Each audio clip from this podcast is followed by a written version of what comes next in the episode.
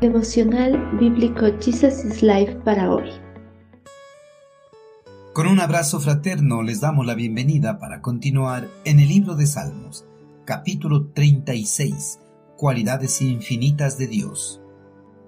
Tu amor inagotable, oh Señor, es tan inmenso como los cielos, tu fidelidad sobrepasa las nubes, tu rectitud es como las poderosas montañas, tu justicia como la profundidad de los océanos. Tú cuidas de la gente y de los animales por igual, oh Señor.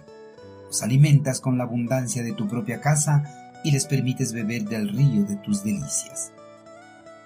En la finita expansión del universo, no existen palabras para describir las maravillosas cualidades que posee el eterno Creador, pues hablar de las cualidades de Dios es hablar de algo infinito, y la mente finita del hombre no tiene la capacidad necesaria para comprenderla y peor aún describirla. Las cualidades infinitas de Dios exceden a todo conocimiento humano. El salmista, gracias a la sabiduría otorgada por el eterno Creador, trata de describir algunas de las cualidades divinas de Dios. Una de las cualidades del Señor es su amor inagotable por toda la creación. David detalla que el amor de Dios cubre toda la expansión de los cielos, con esta referencia, el salmista da a conocer que el amor de Dios cubre absolutamente toda la creación. El hombre con su mente finita, a pesar de las ideas más grandes que pueda tener acerca del amor divino, siempre quedará infinitamente por debajo de su verdadera naturaleza, ya que el amor de Dios es infinito.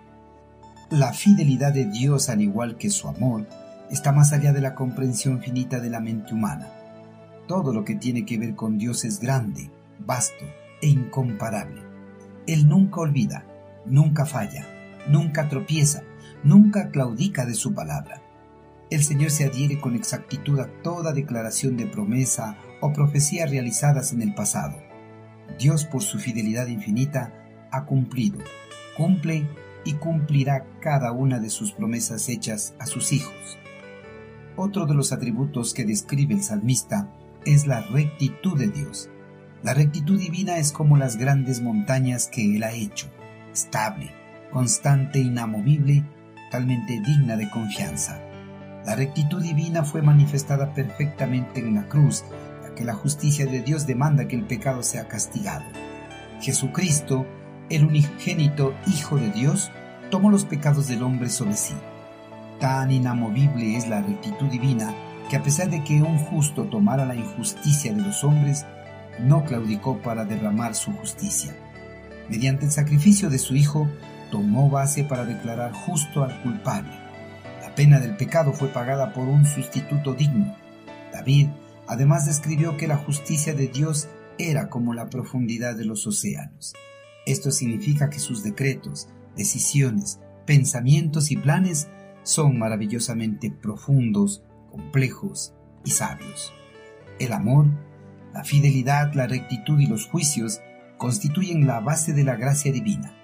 En base a estos atributos, el eterno Creador cuida a los seres humanos y a los animales por igual, los alimenta con la abundancia de su propia casa y les permite beber del río de sus delicias. Dios no solo cuida y protege minuciosamente a toda su creación, sino que también satisface cada una de sus necesidades, tanto físicas como espirituales. No hay razón para los que confían en Él teman a los malvados, porque tienen la certeza de que Dios los ama, juzga el mal y los protegerá para siempre.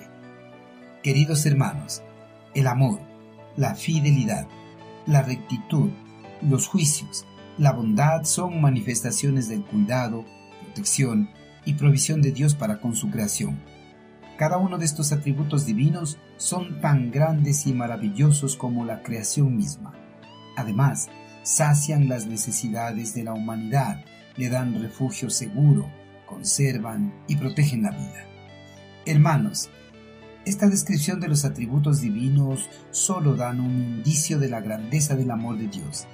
Este amor provee ricamente para todas las necesidades físicas y espirituales que nosotros podamos tener. Si Dios nos muestra esta maravillosa expresión de su amor por nosotros, merece que le correspondamos. Entreguemos todo nuestro ser a Él y glorifiquémoslo eternamente.